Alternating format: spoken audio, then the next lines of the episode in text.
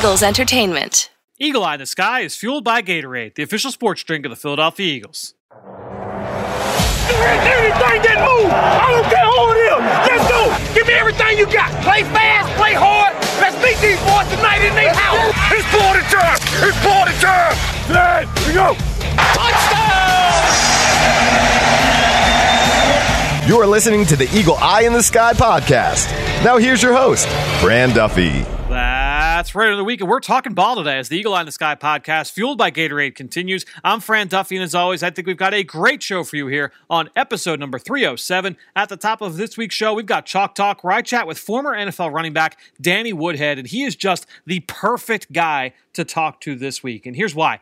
Not only can Danny Woodhead give us insight into new Eagles head coach Nick Sirianni, a guy that he spent four years with down in San Diego when Sirianni was the offensive quality control coach and then grew into the quarterbacks coach, but he also spent two and a half years playing with Tom Brady in New England before that. And so he's going to help us preview this week's Super Bowl matchup between Brady and the Bucs and against Andy Reid. But it's really a fun conversation, and I hope you guys are really going to enjoy it. Before we get to Chalk Talk, a couple quick things to hit on. First off, I want to urge you guys go over and check out the Journey to the Draft podcast. The Senior Bowl is now behind us. It was a really productive week last week. A bunch of NFL draft prospects really, really shined. And so if you're not already, be sure to go over and subscribe to that podcast. We've got all of our takeaways on there. We talked to a bunch of college coaches last week and got some more exclusive content coming your way as well over on that channel. Not to mention just weekly analysis for myself, Dane Brugler, Ben Fennell. So be sure to go check that out. Subscribe wherever podcasts can be found. Also, I mentioned Ben Fennell there. He and I are doing that segment each week here on the podcast called Scouting Report. This week, Ben and I are going to be taking a little bit of a break from the Eagles and Nick Sirianni related content just to look ahead to Sunday's Super Bowl. So if you want to watch along with us and share your thoughts, basically what each of us are doing is we're going to watch all of the third down plays from the time that these two teams kansas city and tampa bay met back in week 12 all the bucs third downs on offense all the chiefs third downs on offense be really easy for you to go up on Game Pass, be able to find that. We'll see what kind of takeaways uh, that we can glean to help paint a little bit of a bigger picture for the important themes to watch here in this matchup on Sunday. We'll be doing that later this week, right here on the Eagle Eye in the Sky podcast. And if you've got an idea for uh, something that you want us to look at, if you're interested in, in a specific player or a scheme, all you got to do is jump on Apple Podcast, leave us a rating, and leave us a comment. Hit it in there and say, hey, can you guys cover this in scouting report and we will for sure get to your topic. Whether it's college pro game doesn't matter. Uh, that's the best way to get it to us. Leave that question on the page. We'll uh, yeah, absolutely grant your wish. That being said let's get this show started. It's time to now dive into our chat with chalk talk and danny woodhead. Let's get down to business. It's time for Chalk Talk. Well excited to welcome into the show former nfl running back danny woodhead danny thanks for joining us here on chalk talk Hey, thanks for having me. So you spent four years with the Chargers, going back uh, 2013 to 2016. You overlapped there with new Eagles head coach Nick Sirianni, and so I thought, you know, let's bring Danny on. Let's have him talk about what it was like, kind of being around Coach Sirianni at that point in time. Um, you know, give me kind of the elevator speech on him. What was it like working with him for those four years, and what do you feel like the identity will be that he will bring to this Philadelphia Eagles offense and to this whole locker room? Yeah, you know, I I didn't he was never my coach of my position because I was a running back. He was the receivers coach or quarterbacks coach. He kind of flip-flop. And I think in year 2 he went to quarterbacks coach yep. and then he went back to receivers cuz in some ways not that Philip Rivers didn't need coaching, but he was a really really really good receivers coach and Philip already had his ways of doing things which sure. he helped him out, but he had his own ways of doing things and he he did an incredible job with the receivers. Um, he's an intense guy. He's in, he's he's a competitor. He uh, he focuses on the details. And our receiver, our receivers got along great with him. Did now did was was he uh, he wasn't afraid to to raise his voice every once in a while. I I would nickname what, what would I call him? I think I called him Tornado because I, I, would always be like, "Whoa, Tornado! How are you going to be okay today?" and it really, I I always blew things out of proportion. Um, it wasn't that bad, but he, I, I always gave him a hard time. But the guy, the guy loves the game. He loves ball. He's one of the one of the smarter people I've I've been around when it comes to you know just even the X's and O's. He's a great dude, but when it comes to X's and O's, he he's really good. Whether it be I don't know, just different different plays to beat different things like blitz zero beaters. Mm. He's amazing at that and amazing at the details. And we wanted people to blitz zero us because we would score on it or we'd sure. get big plays. So like we wanted them to to you know go blitz zero on us. And he was he was big into the blitz zero beaters. Um and then as he was around more and more and i can't speak for what how he was in indy but i mean he it wasn't just blitz zero beaters. It was kind of everything. And he just he's a good dude uh, unbelievable mind offensive mind. Um so yeah i i think i i said it last year when when i can't remember who it was but someone interviewed him and I was like, I, I don't expect it to be long. I mm-hmm. just didn't expect it to be long because of what um what I saw in my four years. I was like, that, that guy has it. Sure. And he's obviously a young coach, uh, kind of at that point. You talked about just his relatability to the players and, and that relationship. Can you just talk as a as a former player, you had a bunch of uh, obviously player coach relationships throughout the course of the your career in the NFL and in college how important is that aspect of it? You know, and obviously it changes as you go up the ladder as a coach from position coach to coordinator to head coach. But how important is that ability to be able to relate and communicate uh, with your players? I mean, I think it's important on you know, in any level in life. Mm. I mean, you, are talking about businesses. I mean, building relationships is the most important thing. If you're someone high up, if you're a CEO and you won't talk to your people, the people under you, what kind of leader is that? Hmm. I'll tell you what, it's not a good leader at all. It's it's it just isn't. You want you want if if you're working under someone or if I am, if I'm going to follow you, I want you to talk to me. I want you to explain how things are done. I want you to care about me and my family. Is that is that asking a lot? I don't know, but if you're a CEO there's a reason you're getting paid that money. Mm. So if if you're leading correctly, you are going to be building relationships. And I think as far as my interactions from Nick, I think he he'll I had a great relationship with Nick. I mean, I I feel like I had a great relationship with a lot of coaches, but sure. it's kind of what you put in. And and at least in my case, I felt like he put in enough to, you know, act like he cared whether he did or not. He he made you feel like that. And yeah. I think that's important.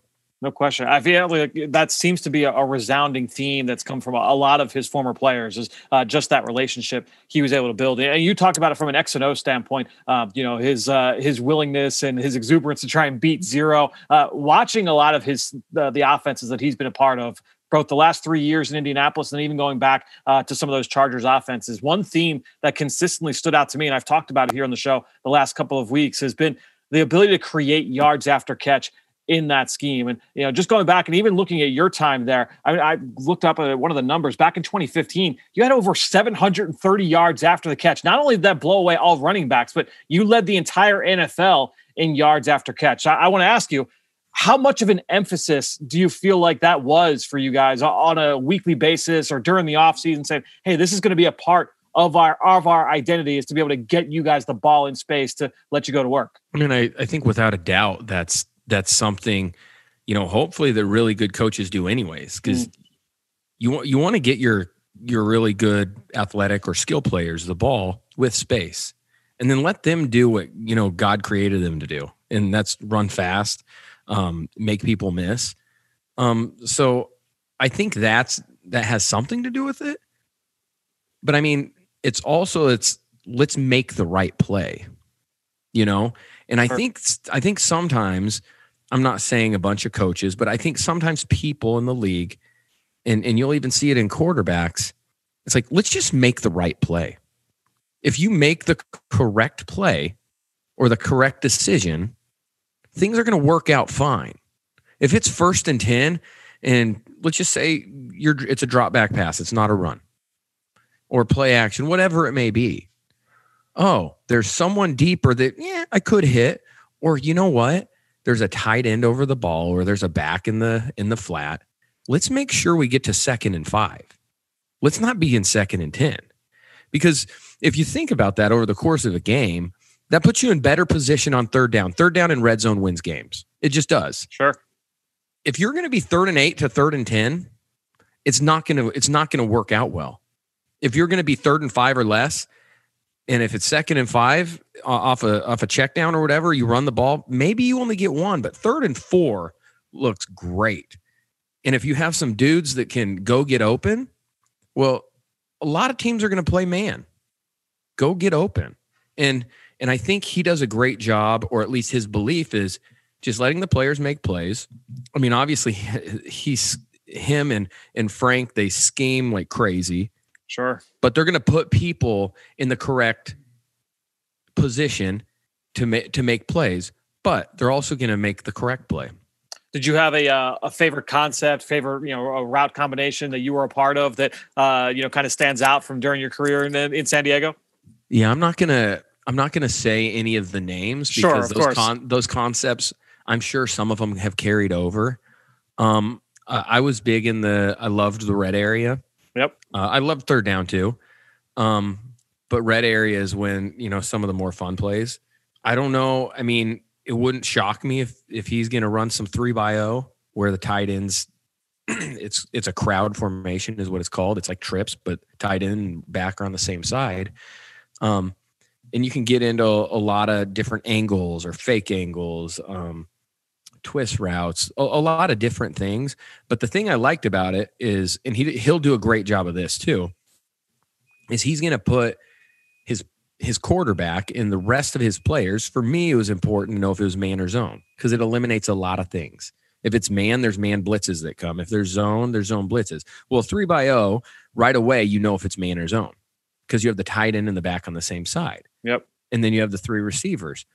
Um, so you know, I think that's the biggest thing is he's going to put people in position to know what to do. Because as a running back, it was important. As a quarterback, it's much more important mm. because then you just have those indicators right away. Um, so whoever the quarterback is next for you guys next year for you guys is going to know what it is, or he'll do you know pre-snap motions, pre-snap shifts. Mm. That stuff there's a lot of teams that aren't doing those things because I don't know if it's com- too complicated. I mean, we're in the building for however many hours. It's not college football. But by doing that, it gives you an advantage as a player.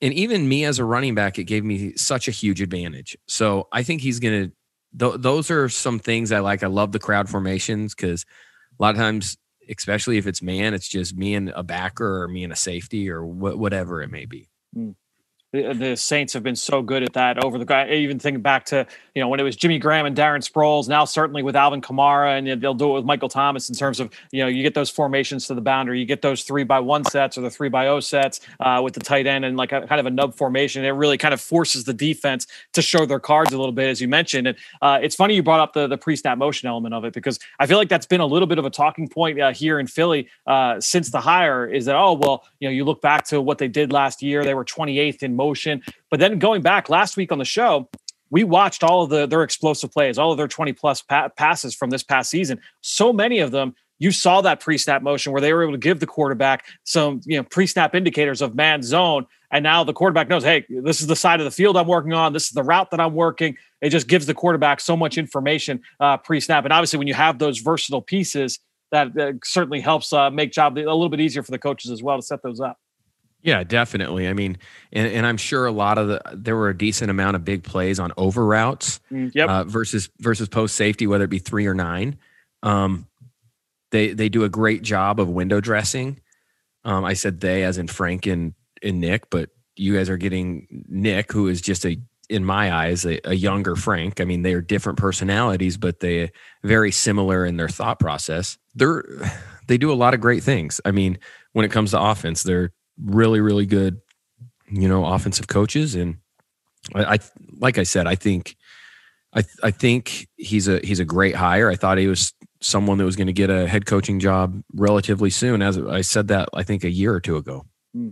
So before you go to San Diego, you spent a couple of years uh, in New England, where uh, obviously you played with Tom Brady. And before we um, kind of get into Sunday's game you know, with the, the Bucs and the Chiefs, I want to ask you first: just about playing with him and also playing with Philip Rivers throughout your career. You know, you know, one guy obviously Brady's going to be in the Hall of Fame. I feel like Rivers should be there uh, when it's all said and done as well, in my opinion. What were some of the the similarities, some of the traits, some of the the the commonalities between those two guys that you feel that they shared, not necessarily on the field, but uh, just off the field? You know, whatever it is uh, that those guys had in common.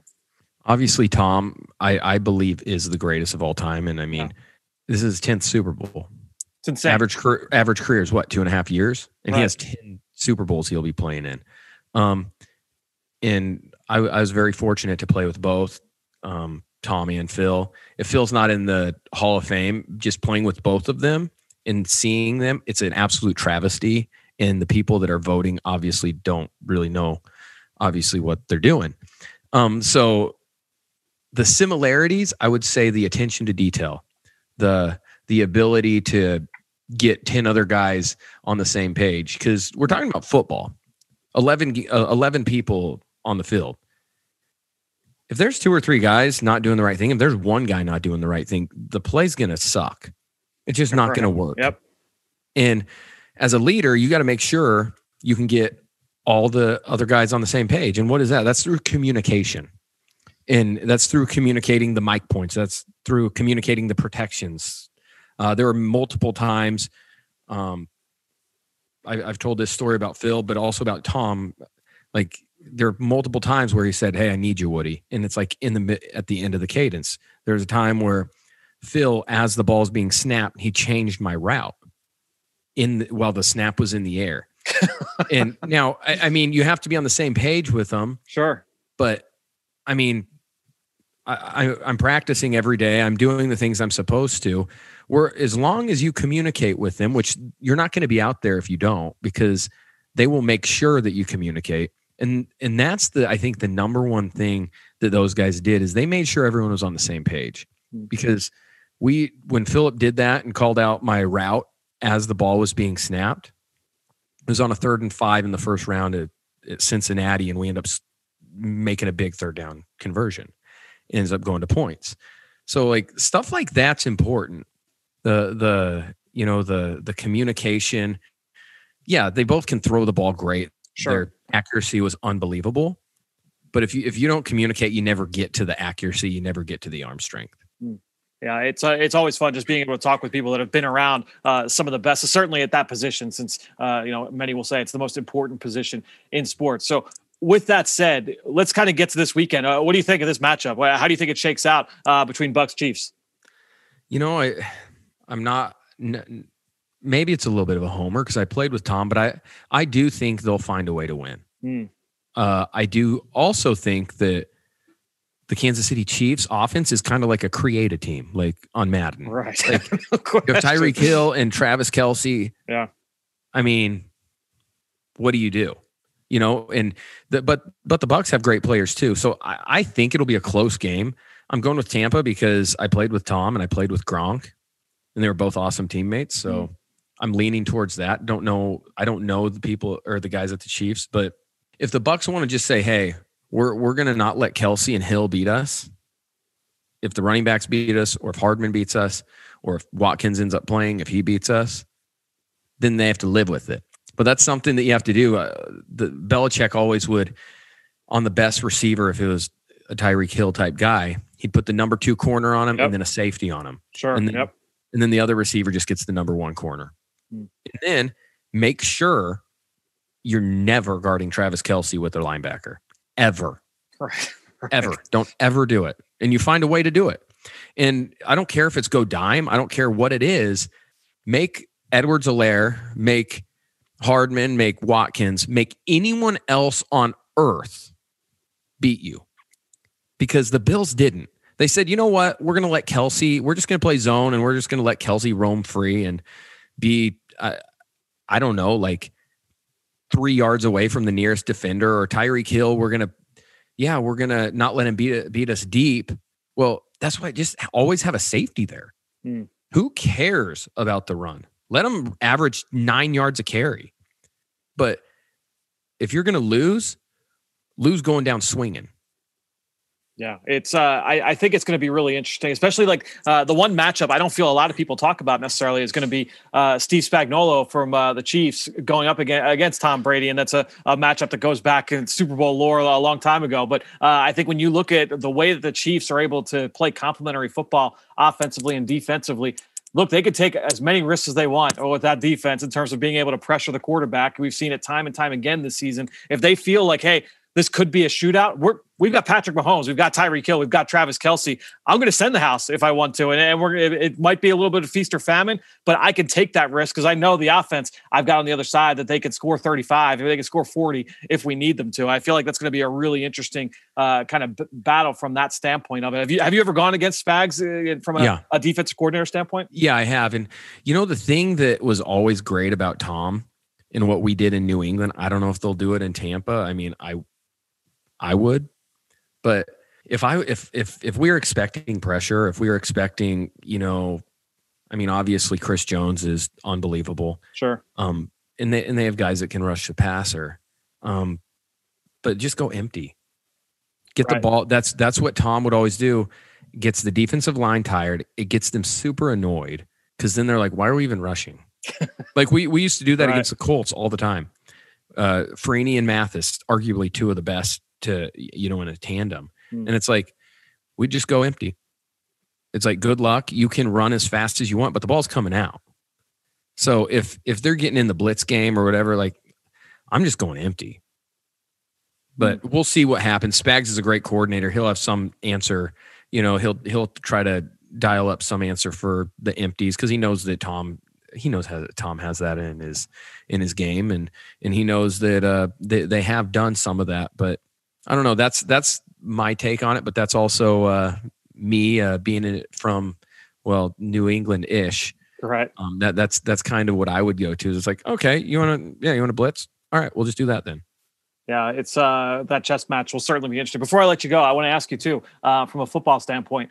I feel like the last few years we've seen a, a, huge spike in running backs vertically down the field in the passing game. Uh, is that something you're like, man, guys, like you couldn't have done this like a decade earlier? You know, get me down the field for uh, you know some of these routes down the rail or down the seam.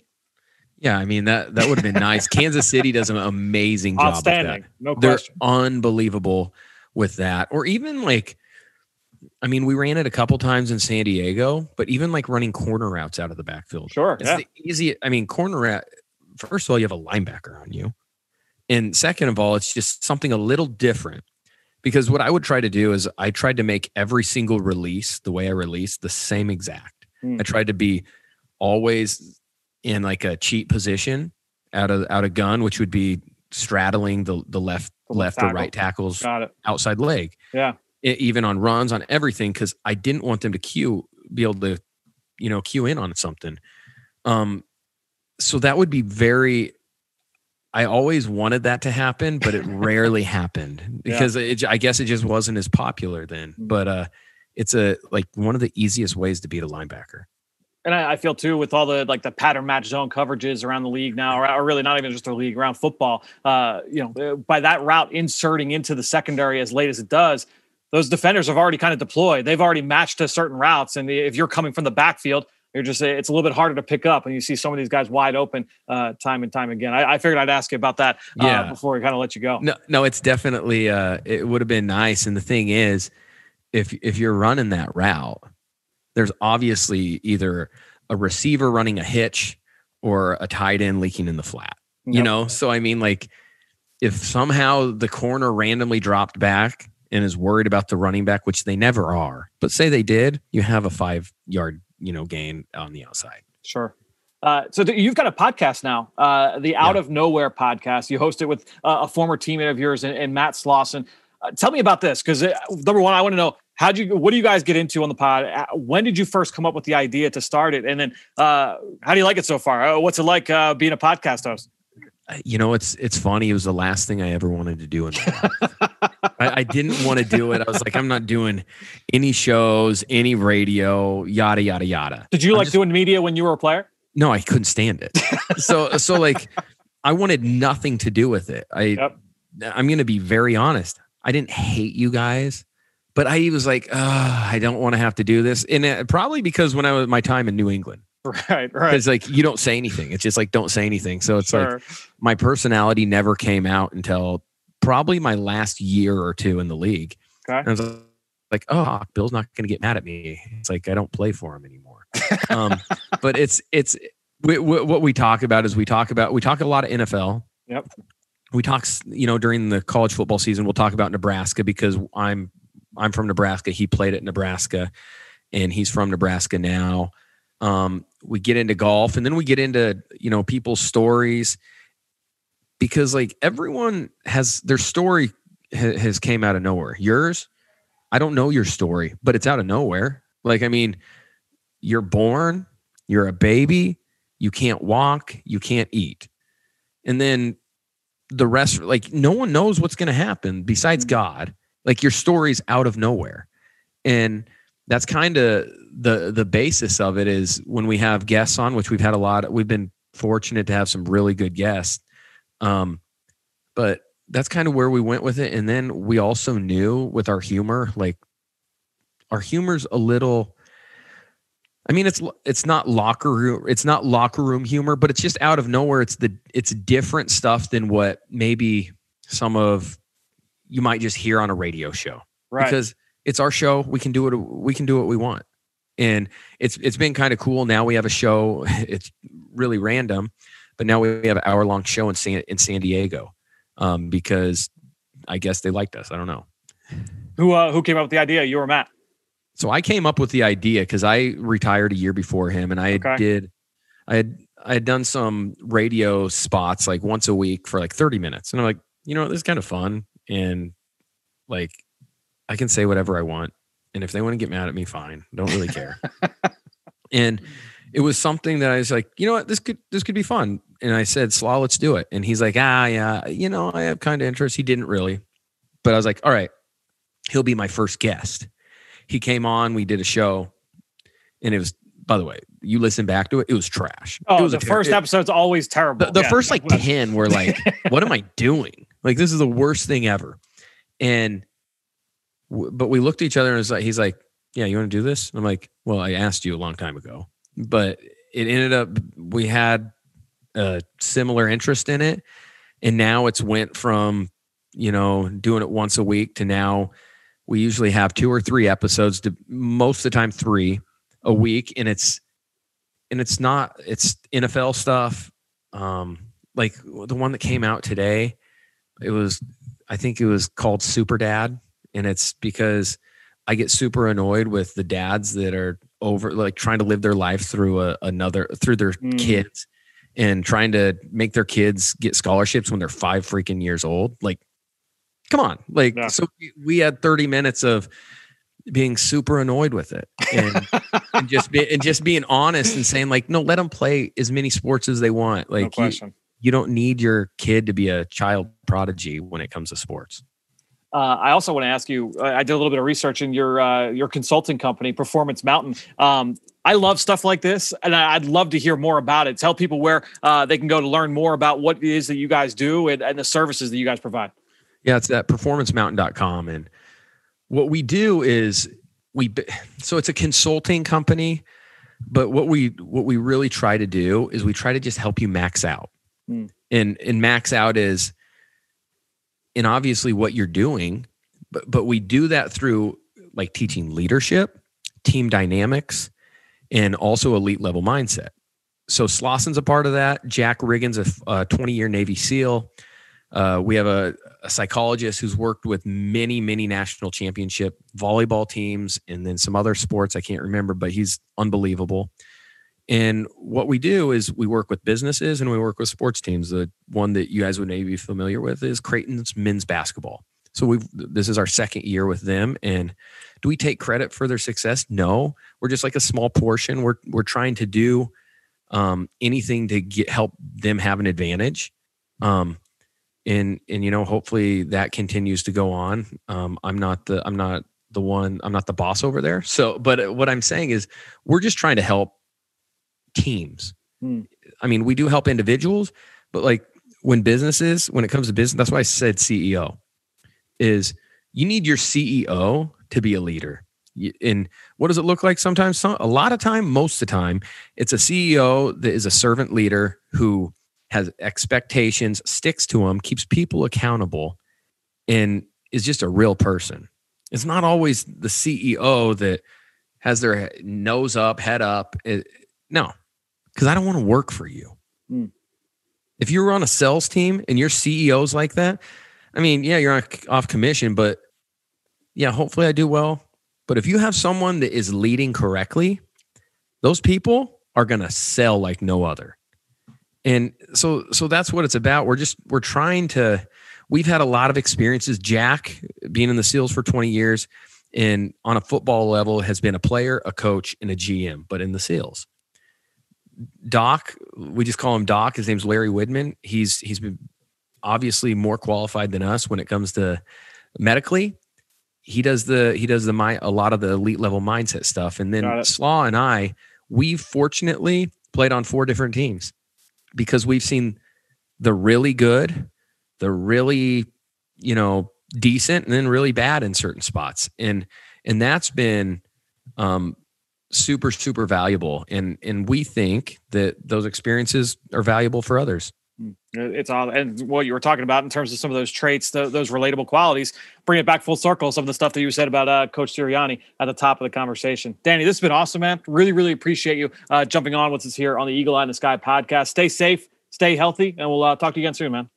Hey thanks for having me well, great stuff there from Danny. You can follow on Twitter just like I do at Danny underscore Woodhead. And while you're at it, I'm at Eagles XOs. That's where I post all the podcasts I'm a part of and all of our X's and O's content that we produce at Eagles Entertainment. You know how much I appreciate everybody that promotes this podcast on all forms of social media. That's one way to support the show, but the best way is to go on Apple Podcasts or Stitcher, leave us a rating, or even leave us a comment. I want to give a shout out today to someone who left a rating and left a comment. Really, we got two guys I want to hit on here. Maddie G underscore 28 left a five star review saying, Hey, I've been listening for two years and it's still the best and most well balanced podcast. Love the breakdowns, love the analysis. Maddie G, really appreciate the kind words. Thanks so much for the review and for the comment. And then we have a question from Max DZ3 saying, First off, thank you for all the various lessons you've taught me over the years of listening. With the hiring of Nick Sirianni and taking a look at some of his background, it's clear that he's most experienced with the wide receiver position as well as with the quarterback wide receiver relationship. So when you look at the group of wide receivers on this roster, what traits do you think they lack the most? And he keeps going. He said the first traits that come to mind are physicality, hand usage versus press, ball skills, confidence, and swag. These traits are arguably what makes LSU wide receiver Ja'Marr Chase so special and worth that high of an investment. All that being said, what are your thoughts on the potential pairing of Carson Wentz Nick Sirianni, and Ja'Marr Chase. So, uh, Max D, it's a great question. And I really love where your head's at. It's the way to think about the NFL draft and the way to think about team building is all these pieces all complement one another on one another. The scheme and the coaching complements the quarterback. It complements the receiver. It complements the relationship between those two guys. How everything is all intertwined. So it's you're thinking about this the exact right way. I think when you look at this receiving corps, it's something we talked about really with a couple of our guests. We talked about it with Mike Quick a couple weeks ago. We talked about it with Greg Cosell right when the season ended. I think when you look at these receivers, the Eagles have certainly Jalen Reagor. You know that he's going to be just looking at the young guys. You look at Jalen Reagor, you look at J.J. Arcega-Whiteside, you look at Quez Watkins, you look at John Hightower, you look at Greg Ward. They all offer kind of a, a, a uh, Travis Fulgham, of course. I didn't even mention Travis Fulgham, but there's all these complementary skill sets here, right? I mean, you look at uh, at JJ and you look at, at, Travis Fulgham. They're bigger bodies. They've got the ability to go up and win. Uh, you know, they've got that ability to run through contact and make plays uh, above the rim and uh, you know go down and make those contested catches through the ground through contact. You love that. You look at Quez Watkins certainly yards after catch, a big part of it. Both he and John Hightower, speed is the name of the game, right? And their ability uh, to do it in different ways. I think with Quez, he's got the ability to go over the top, but he also, uh, we saw on that long touchdown against the, the Arizona Cardinals, that he can be a catch and run player as well. And then with John Hightower, vertical stretch game, right? Deep balls, deep posts, go routes. Uh, uh, that's where John Hightower brings a lot of value. So I think when you look at these guys, wide variety of skill sets. Greg Ward, possession threat, great route runner. You know, I think when you look at him and say, okay, can he be what Zach Pascal has been, uh, you know, for the Indianapolis Colts the last couple of years? Can he do some of those similar things? I, I think it's a, a, really interesting group of receivers just looking at the young guys and not even counting uh, the veterans that are still on the roster uh, at this point. So I think when you look at those young young guys – it's going to come down to how do they view them? and the off-field stuff that certainly will play into that, right? How you know how do you feel comfortable uh, with this guy? Is this a guy that uh, you can count on moving forward to be the guy? Is he ready for a larger role to be a full-time starter? Uh, you know, I think that that's going to be a big part of the conversation, but.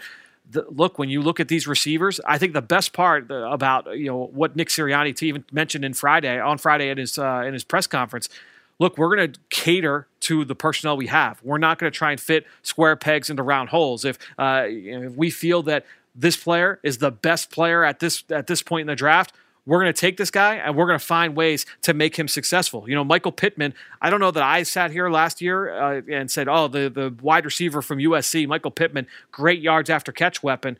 Guess what? They found ways to get him the football in his hands because you know he's got, he was a big kid uh, with speed and guess what? He, he, was one of the better yards after catch rookies in the league this year when he was healthy. So I, I think when you look at uh, a lot of those players out there in Indianapolis, they were able to find ways to get the ball into their hands quickly. A lot of stuff we talked about earlier with Danny, they're trying to really best leverage the skill sets of all those guys. So, you know, you're talking about Ja'Marr Chase and you compare him to DeVonta Smith. That's going to be the big debate all spring. And you throw Jaylen Waddle in there as well.